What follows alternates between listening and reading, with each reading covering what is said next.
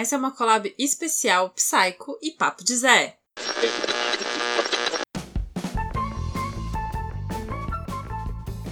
Alô, você que tá com medo de ser cancelado aí nas internet, tá começando mais um Papo de Zé, aquela trocação de ideia na mesa de bar. Essa semana, compondo a nossa mesa de trocação de ideia, temos as grandes convidadas do nosso querido Cycle Podcast, que fala de psicologia sem psicologuês. Fernanda Lopes e Damiana Grimani. Bem-vindas, meninas, tudo bem com vocês? Oi!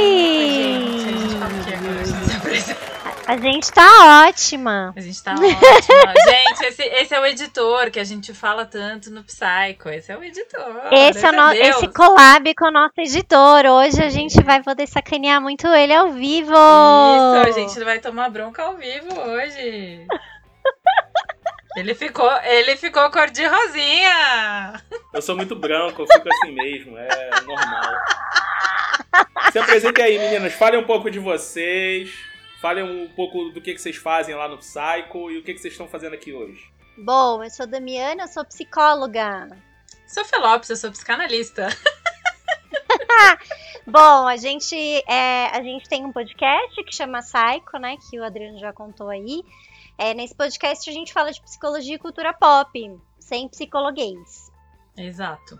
E aí, nessa semana, a gente veio tratar da cultura do cancelamento e dos efeitos que isso traz na saúde mental, especialmente com a influência aí do Big Brother Brasil, o quanto que isso está sendo debatido nas redes sociais e o quanto que isso gerou ah, um impacto muito forte em todo mundo que acompanha o programa, que participa do programa, que debate, que leva isso para rede social para discutir o que é certo e errado. Vamos falar disso tudo depois da vinheta. Boa noite. Sejam todos muito bem-vindos ao podcast Papo de Zé.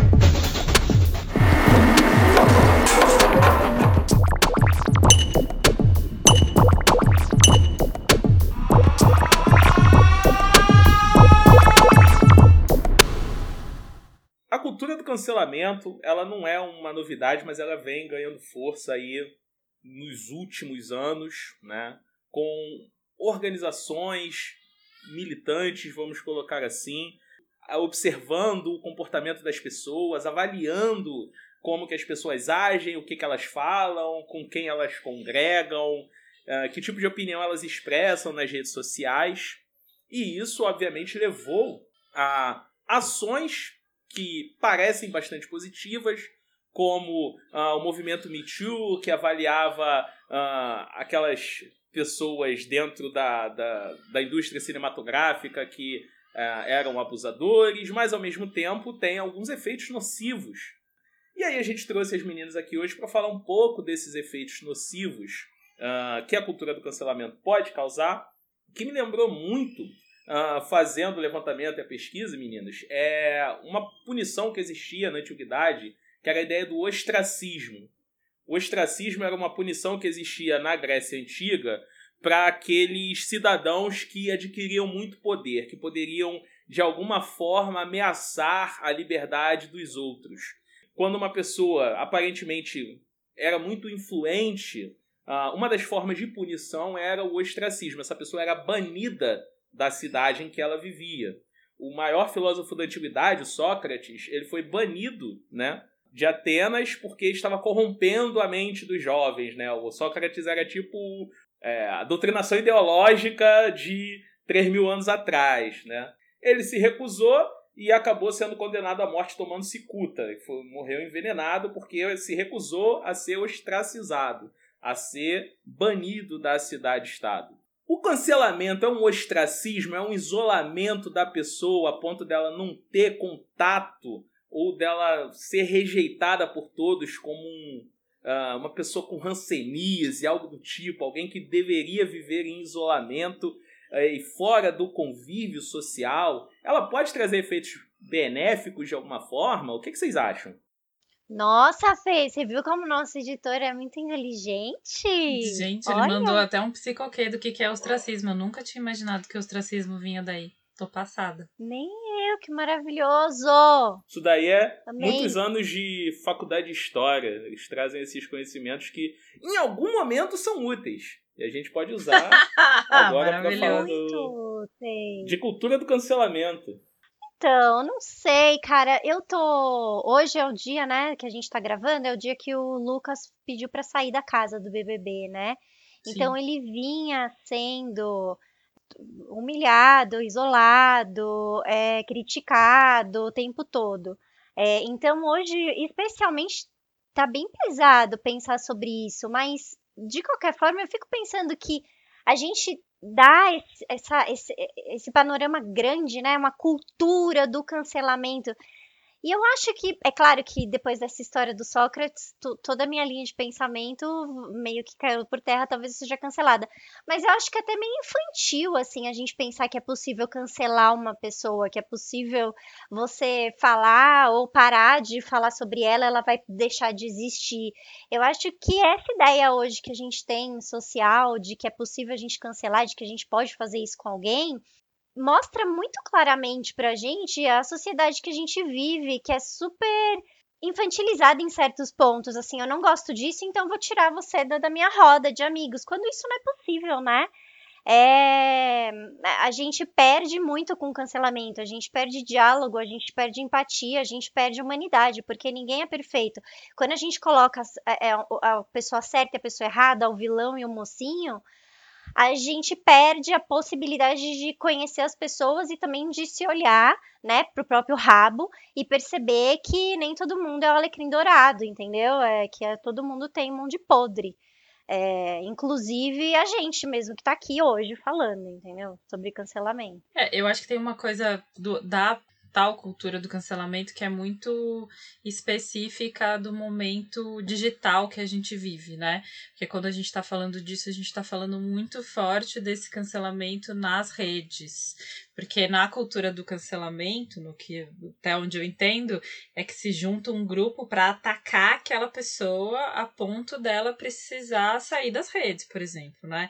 E hoje em dia você existir na rede é você não existir na rede é você não ter não, existir dependendo do grupo que a gente social que a gente está falando né?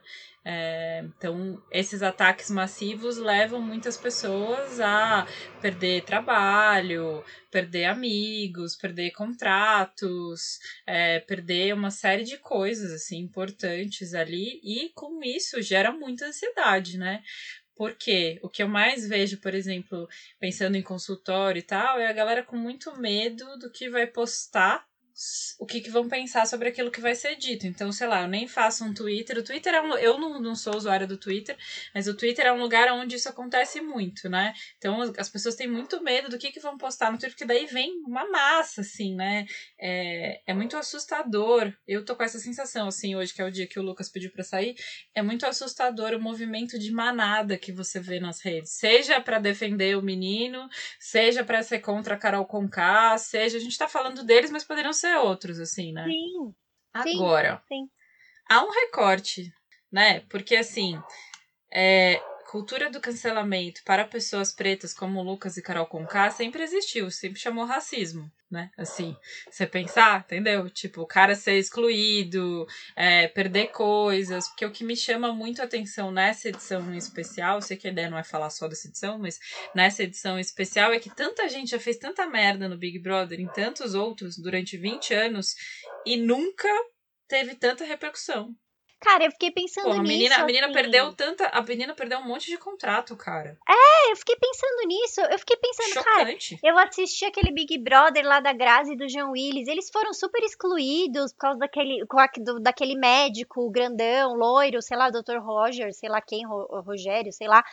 Meu, ninguém. Não aconteceu isso. Aí as pessoas me falaram assim: não, mas é porque a internet ainda não era tão forte naquela época. Também, também. Pode ser, pode ser que tenha o impacto da internet, mas assim, é, depois disso eu não posso falar muito profundamente de Big Brother porque eu não assisti mais. O Ano passado é Também. que começou um, um burburinho grande por conta da- das mulheres lá, e aí do- da pauta do feminismo e tudo mais.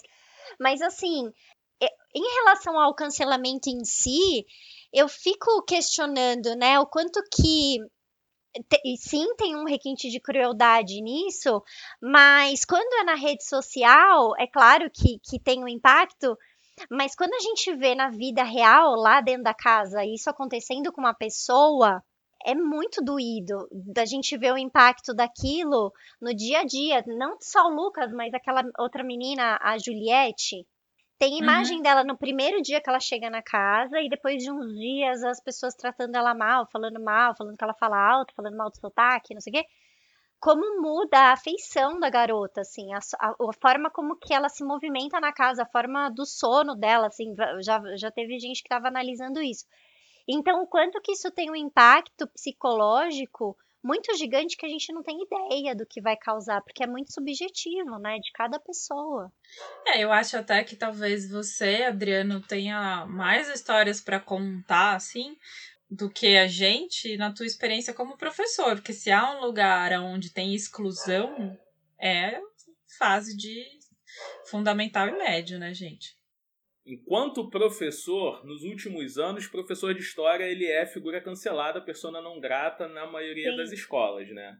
Então, Verdade, parte tem mais isso, é verdade. desse princípio. Mas esse tipo de exclusão ela sempre existiu em sala de aula. O esquisito, o estranho, o que não tem amizade, o que tira nota alta e não é amigo de ninguém. Tem mil e um arquétipos de pessoas que são excluídas em sala de aula, né?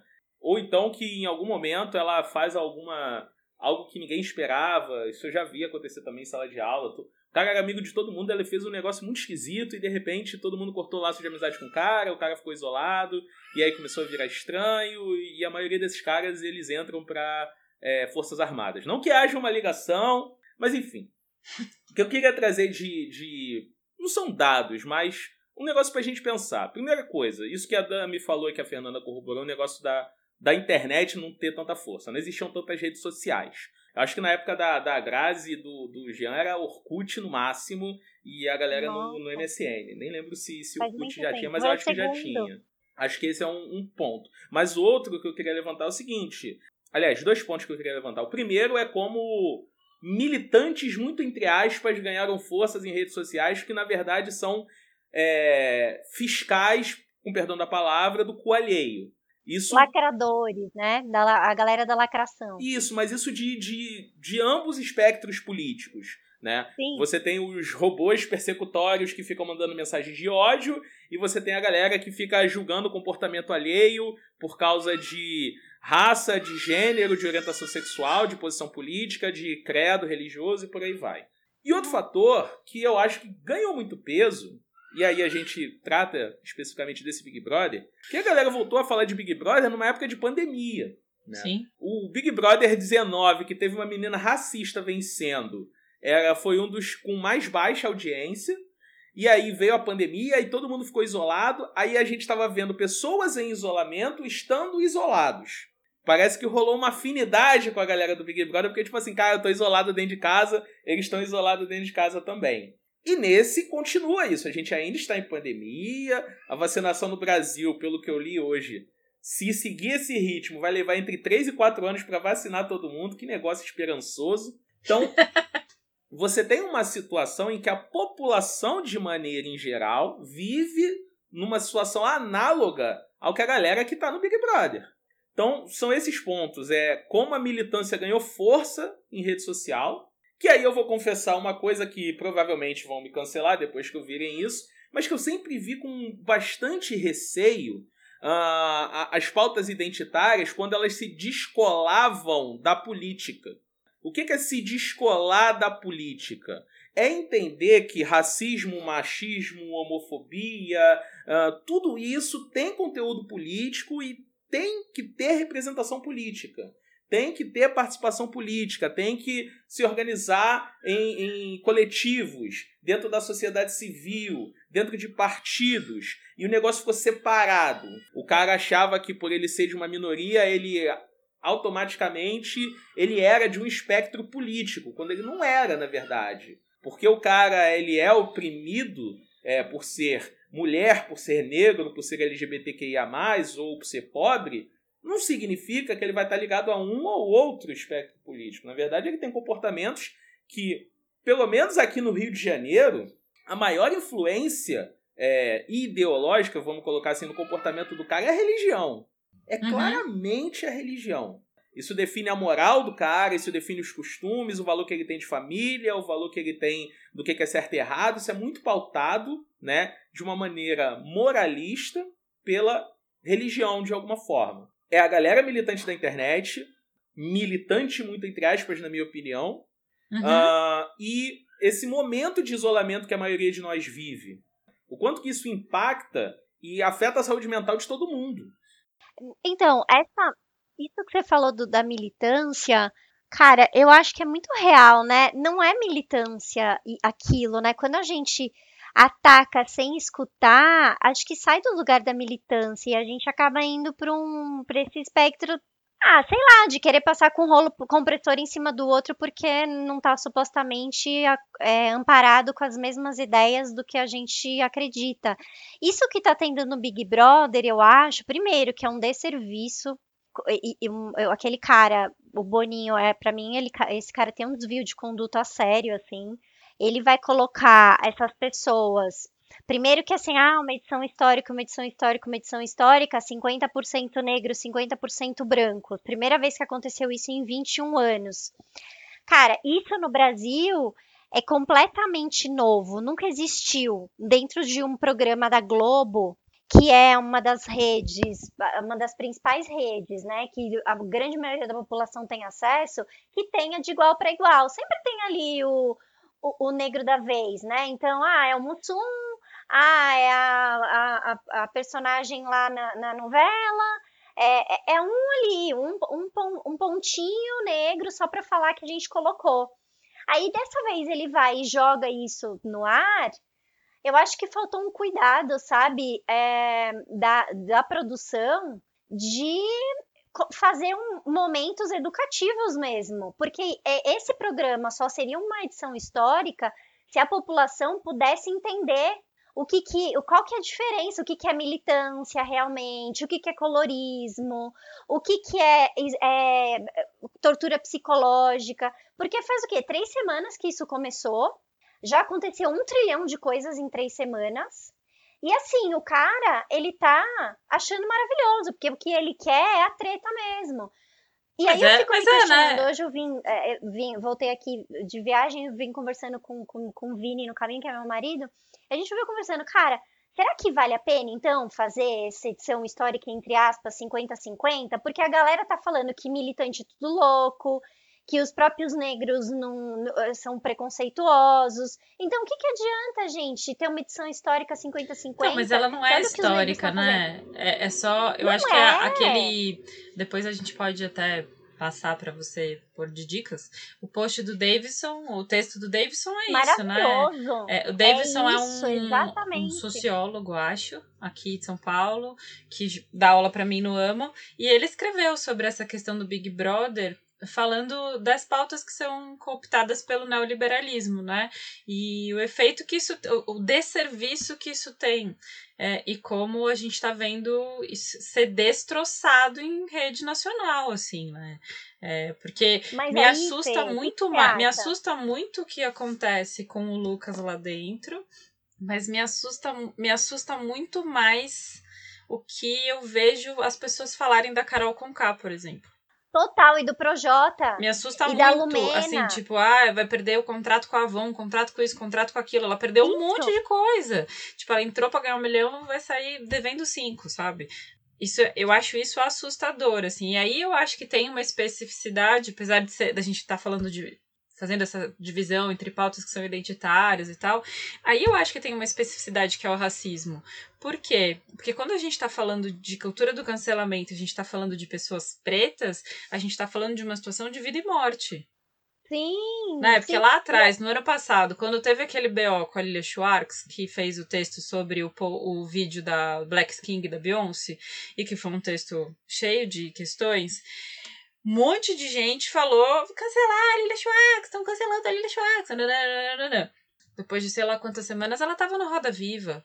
Ela nunca perdeu a, a, a coluna dela na Folha. Ela tá lá fazendo live com Deus e todo mundo. Ela é uma historiadora que é uma puta pesquisadora importante. Eu não cancelei Lilia Schwartz. Eu, eu estudo racismo e não cancelei a Lilia Schwartz no meu estudo eu acho que o que a gente tem, que a Dami fala dessa coisa que é infantil, é que a pessoa comete um equívoco, a gente Isso. tem uma relação de, de endeusamento, é. que é essa de que a pessoa não pode errar nunca, ela nunca vai errar. E aí começa Errou, a dar esse medo. do pedestal. E dá esse medo de você se posicionar sobre qualquer coisa, né? Melhor não Claro. falar nada. Melhor Claro. eu falar aquilo Porque que é pega óbvio bem, que você vai entendeu? errar. É óbvio que você vai errar. Todo mundo é humano. Mas isso que eu tô te falando, isso que eu tava falando, Fê, do BBB, ser, tipo, entre aspas, uma edição histórica, que todo mundo tava falando, que foi uma edição historicamente desastrosa, pra mim É. foi um- uma. Foi um equívoco total. E aquele cara, aquele Boninho, de novo, é psicopata, sei lá o que ele é, ele tem um problema sério. Mas eu acho assim, cara, vai ter um monte de negro lá, primeira vez que a gente vai fazer isso, eu não sei sobre isso, porque eu tô há 20 anos fazendo essa merda, eu não sei fazer.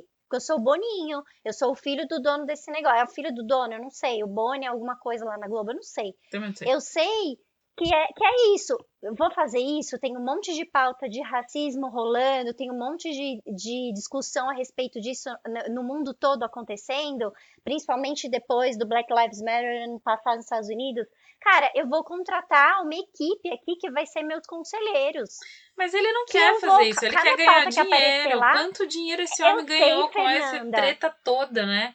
Eu sei, Fernanda, mas é isso que eu tô te falando. Se ele fosse responsável, isso aconteceria. Ele Sim. teria lá uma equipe que falaria: olha, hoje fulana fez esse essa comentário. A gente precisa entrar ali com uma aula sobre, sei lá o quê, colorismo, sobre violência psicológica.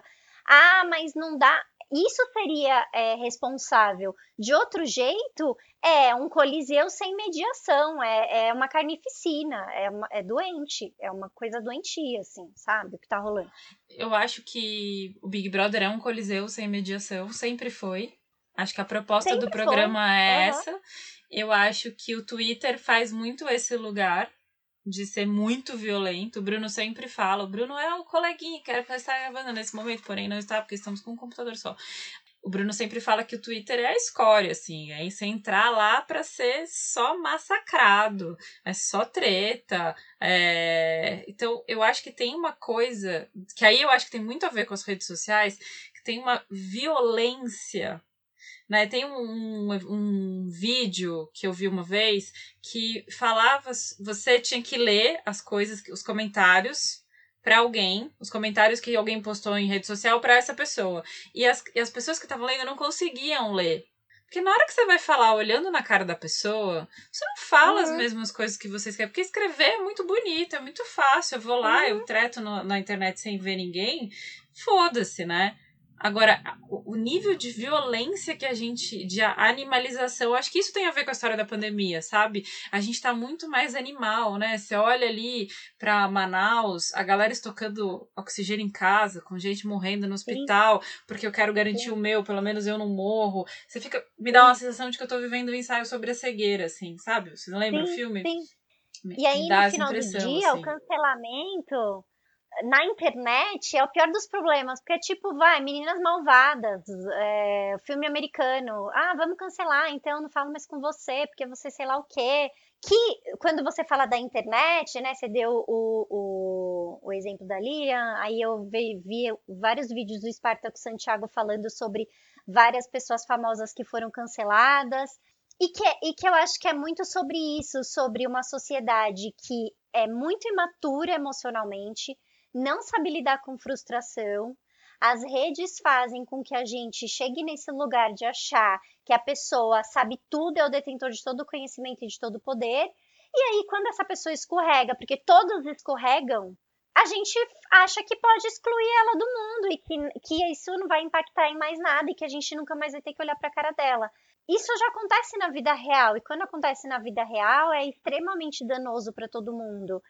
Na internet, eu não sei se é efetivo, eu fico pensando nisso, porque dali duas semanas ninguém lembra mais o que aconteceu. Eu acho que eu vejo uma discussão muito vazia, que é muito a nossa sociedade, é tudo muito vazio e superficial. Ou essa semana, isso é a grande questão. Daqui uma semana, talvez ninguém mais lembre disso que tá rolando, entendeu? Porque é, não, não se aprofundam as questões, não se explora eh, empaticamente o outro, não se tenta conhecer a pessoa. A gente tenta atender os nossos impulsos narcísicos de ter o que a gente quer do outro e acabou. Não quero te conhecer, eu quero que você me dê o que eu espero de você e acabou. Eu ia trazer como comentário, mas a Fernanda já mencionou a ideia de que o Big Brother ele nunca teve esse propósito educativo. É, isso que você falou, Dami, da, da rede social, do, do, do ser muito rápido, tudo muito efêmero, um negócio assim que vai e passa.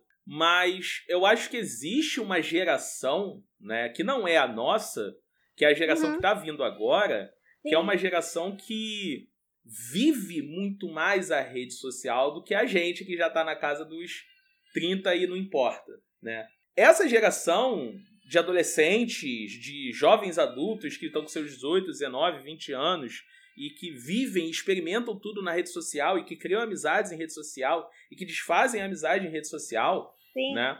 Eu acho que o impacto dessa geração infantilizada, que eu gostei do termo dessa geração, que é justamente isso, né? Essa dificuldade de formação de laços, laços Sim. reais, concretos, não, não se fazem. É, é- não é aquela paixão repentina, ou não é aquela amizade repentina, que a pessoa, ai, não me- imagino minha vida sem você. Caraca, não conhecia a pessoa uma semana atrás, como é que você já tem Sim. toda essa afinidade, sabe? É algo que eles não estão preparados, como você falou da questão da frustração, né? Eles não estão preparados para lidar com um não, com uma fala errada, com um pedir desculpa e o cara aceitar pedir desculpa, né? Sim. Que ainda tem isso. Você, pô, Tem aqui, isso. falei merda, foi mal. Beleza, obrigado. Aceito suas desculpas, né? Não tem isso. É, é- Não. virou meu inimigo mortal e eu quero ah, o seu fim de uma maneira catastrófica. É isso aí. Sim, sim, sim. Não, e eu acho que na adolescência isso é muito pesado. Eu acho que isso tem efeitos, sim, psicológicos. Não acho que é uma linha reta, né? Necessariamente fui cancelado, vou ter uma treta psíquica, mas eu acho que é uma coisa muito séria, né? Até porque, por mais que seja efêmero o que acontece na internet, o que acontece na internet não se apaga. Tudo que caiu na rede é para sempre. Se viralizou uma foto sua pelada com o seu namorado, vai estar pra sempre na internet. Você muda de estado pra não ter mais que conviver com seus amiguinhos da escola que viram você pelada e alguém reedita isso depois de cinco anos, você tá trabalhando e manda pra galera do seu trampo. É muito sério. E, e aí não dá pra gente não pensar que isso não tenha repercussão no pra pessoa, né? Como cada um vai lidar, eu acho que aí vai muito realmente da subjetividade de cada pessoa, ainda bem. Porque não é porque a gente tem um, uma- um sofrimento psíquico que a gente vai ter um adoecimento psíquico. Eu já falei isso lá no Psycho até. É, Mas a gente a gente tem uma situação que é muito séria, né? Assim, esse negócio da internet, essa história para Carol Conká vai durar séculos. Essa, esse, esses vídeos do menino bêbado na festa e dizendo que a questão é que é dele é com álcool vai durar muito tempo. Aí, de novo, eu vou falar da pauta racial. É muito mais fácil a gente esquecer o que a Lia Schwartz fez do que a gente esquecer essas questões quando a gente está falando de pessoas pretas. E pensando no Big Brother, essa diferença que você fez, Adriano, eu acho que é muito importante do que, que é militante e do que, que é lacração.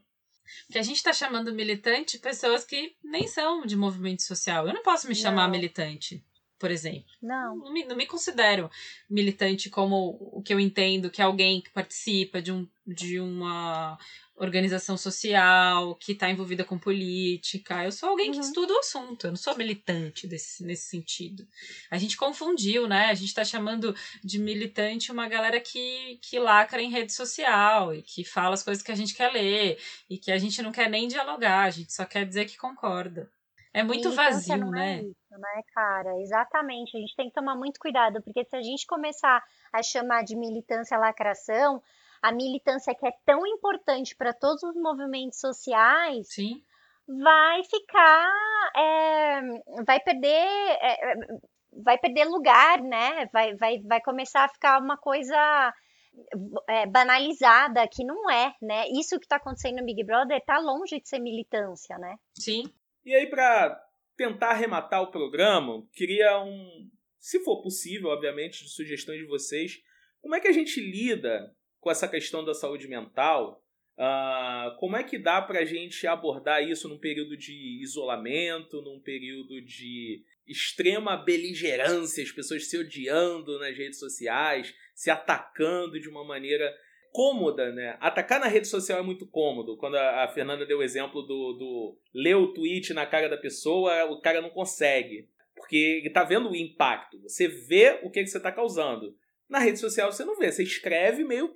As pessoas escrevem para os outros, mas acabam escrevendo um pouco para si também. Do cara escrever um negócio e depois querer ler o que, que ele escreveu e o que, que as pessoas acham do que, que ele escreveu? Como é que dá para lidar com isso? Dá pra, tipo, ser zen? Dá pra ser tranquilão e ler aquilo dali e ficar de boa e não levar para pessoal? Dá pra levar a vida sem cancelar ninguém ou sem pegar um ranço de alguém que falou uma merda? Vocês acham que a nossa sociedade está adoecida a ponto de que isso é inviável no curto prazo? Nossa, hoje eu tô muito mobilizada por essa história do, do, do Lucas, cara. Eu acordei já, já mal. Quer dizer, primeiro acordei feliz porque eu vi o beijo, falei, ai, pronto, já Primeiro beijo casal, gay, que maravilhoso. É. É, fiquei muito feliz. Também. Eu falei, ai, Ah, esse casal puta vai beijo ganhar. animal, né? Tipo assim, Maravilhoso, exatamente. E não é só E um aí- beijo gay, é um beijo entre gays negros. beijo entre Isso, dois homens exata- pretos, exatamente. Que Dois homens pretos, sendo que um deles é bi, que é, a- toda a questão da bissexualidade é extremamente complexa também. As Sim. pessoas têm muito preconceito com quem se diz bissexual, enfim. Que tem desdobramentos amplos, assim. Eu fiquei muito feliz. Eu falei, caralho, que animal, velho. Eu vou torcer pra eles, meu casal. Eu, sei- eu amo casal, né, no- nas edições, então eu sempre escolho um casal pra torcer. É, eu falei, ai, pronto, esse é o casal. E aí, depois de 10 minutos, uma, uma amiga no grupo, um grupo lá do- das, das minhas amigas da- de fazer exercício junta.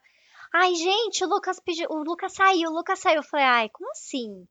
E aí, quando eu fui vendo o que, que aconteceu, depois tem uns vídeos horríveis dele totalmente é, descompensado dentro do, do confessionário gritando, super mal. é, Enfim, eu, eu- hoje eu tô muito desesperançosa. Hoje, né? Eu fico acreditando que talvez uma forma da gente conseguir sair disso ileso é não ter conhecimento dessas coisas mesmo, sabe? É controlar o uso de rede social, é entender muito bem o que, que a gente está fazendo lá, é se amparar nas pessoas reais mesmo, de verdade. E nisso não são os grupos de WhatsApp, porque às vezes eu vejo gente sofrendo muito. Nossa, eu mando no grupo de, de sei lá quem, que tem 10, que tem 40 pessoas e só 5 me respondem. É, é como é, esses grupos, essas redes sociais, parece que tem um monte de gente lá pra, pra gente, pra nos acolher, e que na real as pessoas não estão lá. Então, eu acho sempre muito importante a gente entender isso, que os grupos de WhatsApp, os 1 milhão, 5 milhões, mil, 10 milhões de seguidores no Instagram não representam nada.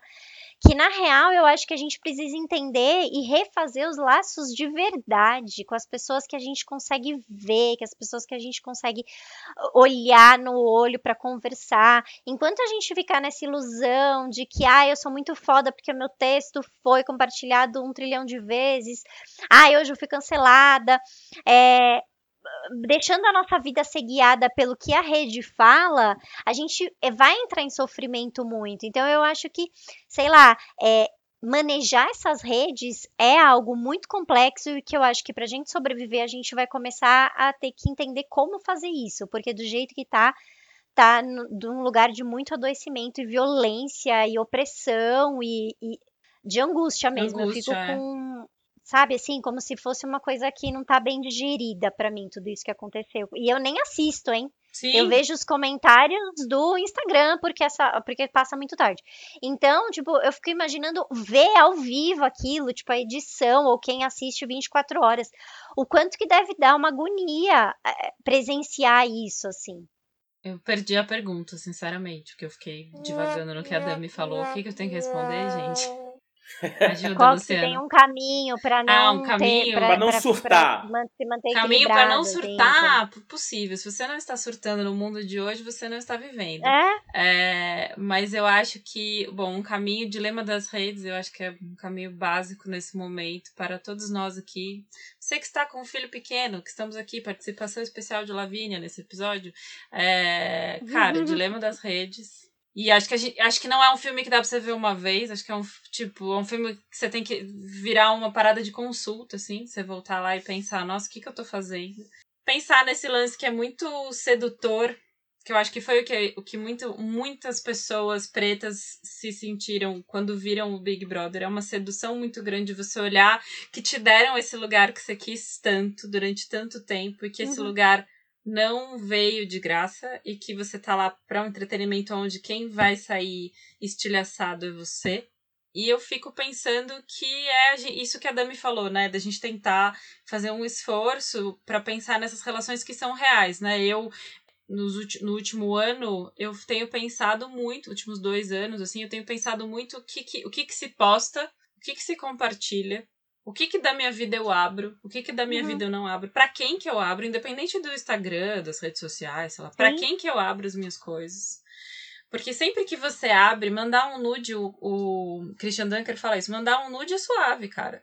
Falar das tuas fraquezas quer ficar pelada. Uhum. Então, para quem que você fala sobre você? Porque é isso que vai ser usado contra você num determinado momento. E o Bruno me falou uma coisa que me marcou muito, que é amizades não são construídas no afã do coração, que é esse, esse lance da paixão que você falou. Amizades são construídas no tempo, né? Sim. Porque é nesse tempo que você perdoa, que você vive as fraquezas, que você conhece mais, que o outro erra, você erra, você espera uma coisa, você vai dizer, o outro vai dizer outra. A língua, a, as relações estão feitas nos desencontros.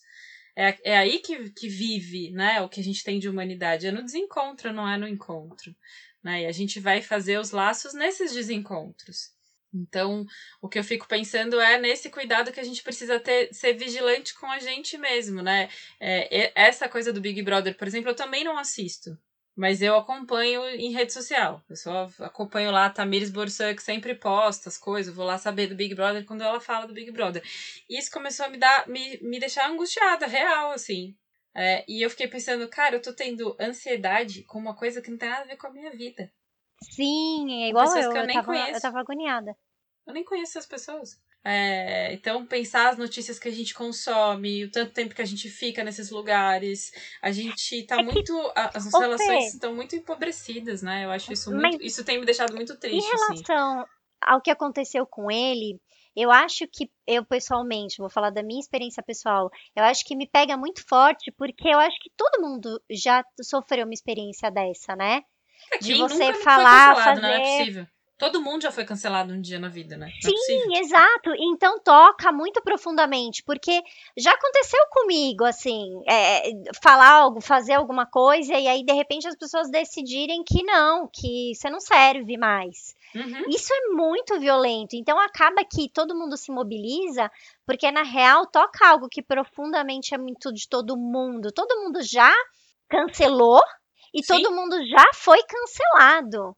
E assim, a gente tem que sempre estar aberto para o diálogo, sim, mas eu acho que tem coisas que e relações que talvez a gente tenha que entender quando acaba, né? Porque às vezes também é violento ficar tentando, tentando, tentando. Ah, mas eu não posso cortar esse laço porque eu tenho que ter diálogo, porque as pessoas têm que saber se se reorganizar, se juntar de novo. Às vezes não, né? Fim de casamento, né? Eu acho que é isso. Você pode Sim. acabar uma relação, amizade, casamento, trampo, o que for, mas você pode acabar essa relação num lugar de adulto, sem precisar acabar aniquilando o outro. Né? eu posso exatamente. não ser. Tipo, te encontro, te cumprimento e tal, mas você não é, não é mais do meu convívio íntimo. Eu posso selecionar Sim. quem tá na minha intimidade. Acho que saber Sim. selecionar é, quem tá na minha intimidade é um aprendizado da vida, eu acho. Que rufem os tambores, porque está entrando no ar o quadro Dicas e Cartas dos Ouvintes. E aí, para fechar o programa de hoje, que dicas vocês podem trazer aí para os nossos ouvintes, os, os, ouvintes do Papo de Zé, além de ouvir o Cycle, quem quiser procurar as meninas lá, o Instagram das meninas, no Spotify, o perfil delas, deixa aí o jabá de vocês, meninas. Gente, sigam o Psycho, Psycho maravilhoso, é um podcast incrível, divertido. Você vai aprender muitas coisas sobre psicologia e várias outras bagaceiras. Damiana dá várias dicas sensacionais nesse podcast, só a Damiana dá. Várias dicas bagaceiras eu dou. É... Não tenho vergonha. é verdade. Damiana tá nem aí, vamos cancelar, foda-se, é isso aí. Eu uso o Instagram pra isso e acabou. Pra, pra dar páginas bem idiotas e bem engraçadas. É, o Psycho tem um, um, tem, tem um Instagram, que é arroba Psycho, P-S-Y-C-O. O Psycho, o Instagram. É, o Psycho Instagram, boa, Fê. É o, é o, nosso Instagram, eu não sei, gente. É que eu estou mais preocupada com coisas para ver chapado do que o meu, meu próprio Instagram no meu podcast. É Tamo o muito querendo Psycho. seguidor, inclusive. E a minha rede pessoal é arroba Damiangri, Damiana Angrimani. O meu Insta é Felopes Psico. Colhem lá, tem de vez em quando tem uns textos, mas não tem com muita frequência. Não espere que eu vá postar quatro vezes por semana, isso não vai acontecer. Pode já me cancelar se a sua expectativa é essa. É isso. Já tô avisando de cara. Pessoal, sigam a gente também nas nossas redes sociais. O arroba é o Papo Dizer Oficial. A gente posta lá o episódio, deixa lá seu comentário. A gente está fazendo umas enquetes para montar as pautas dos próximos episódios. A gente fez uma série de enquetes aí, a gente vai lançar isso nas próximas semanas, então fiquem atentos. A Fernanda contribuiu aí também com o nosso episódio de trabalho, vai ter uma fala dela. Fernanda, Damiana, um beijo, meninas. Obrigado pela participação de vocês. Agora você tem que falar feio. Beijo. Fei Dami, tá bom? É. Dri. Cariocas falam o nome completo. Beijo, obrigada. Beijo, obrigada. Fui.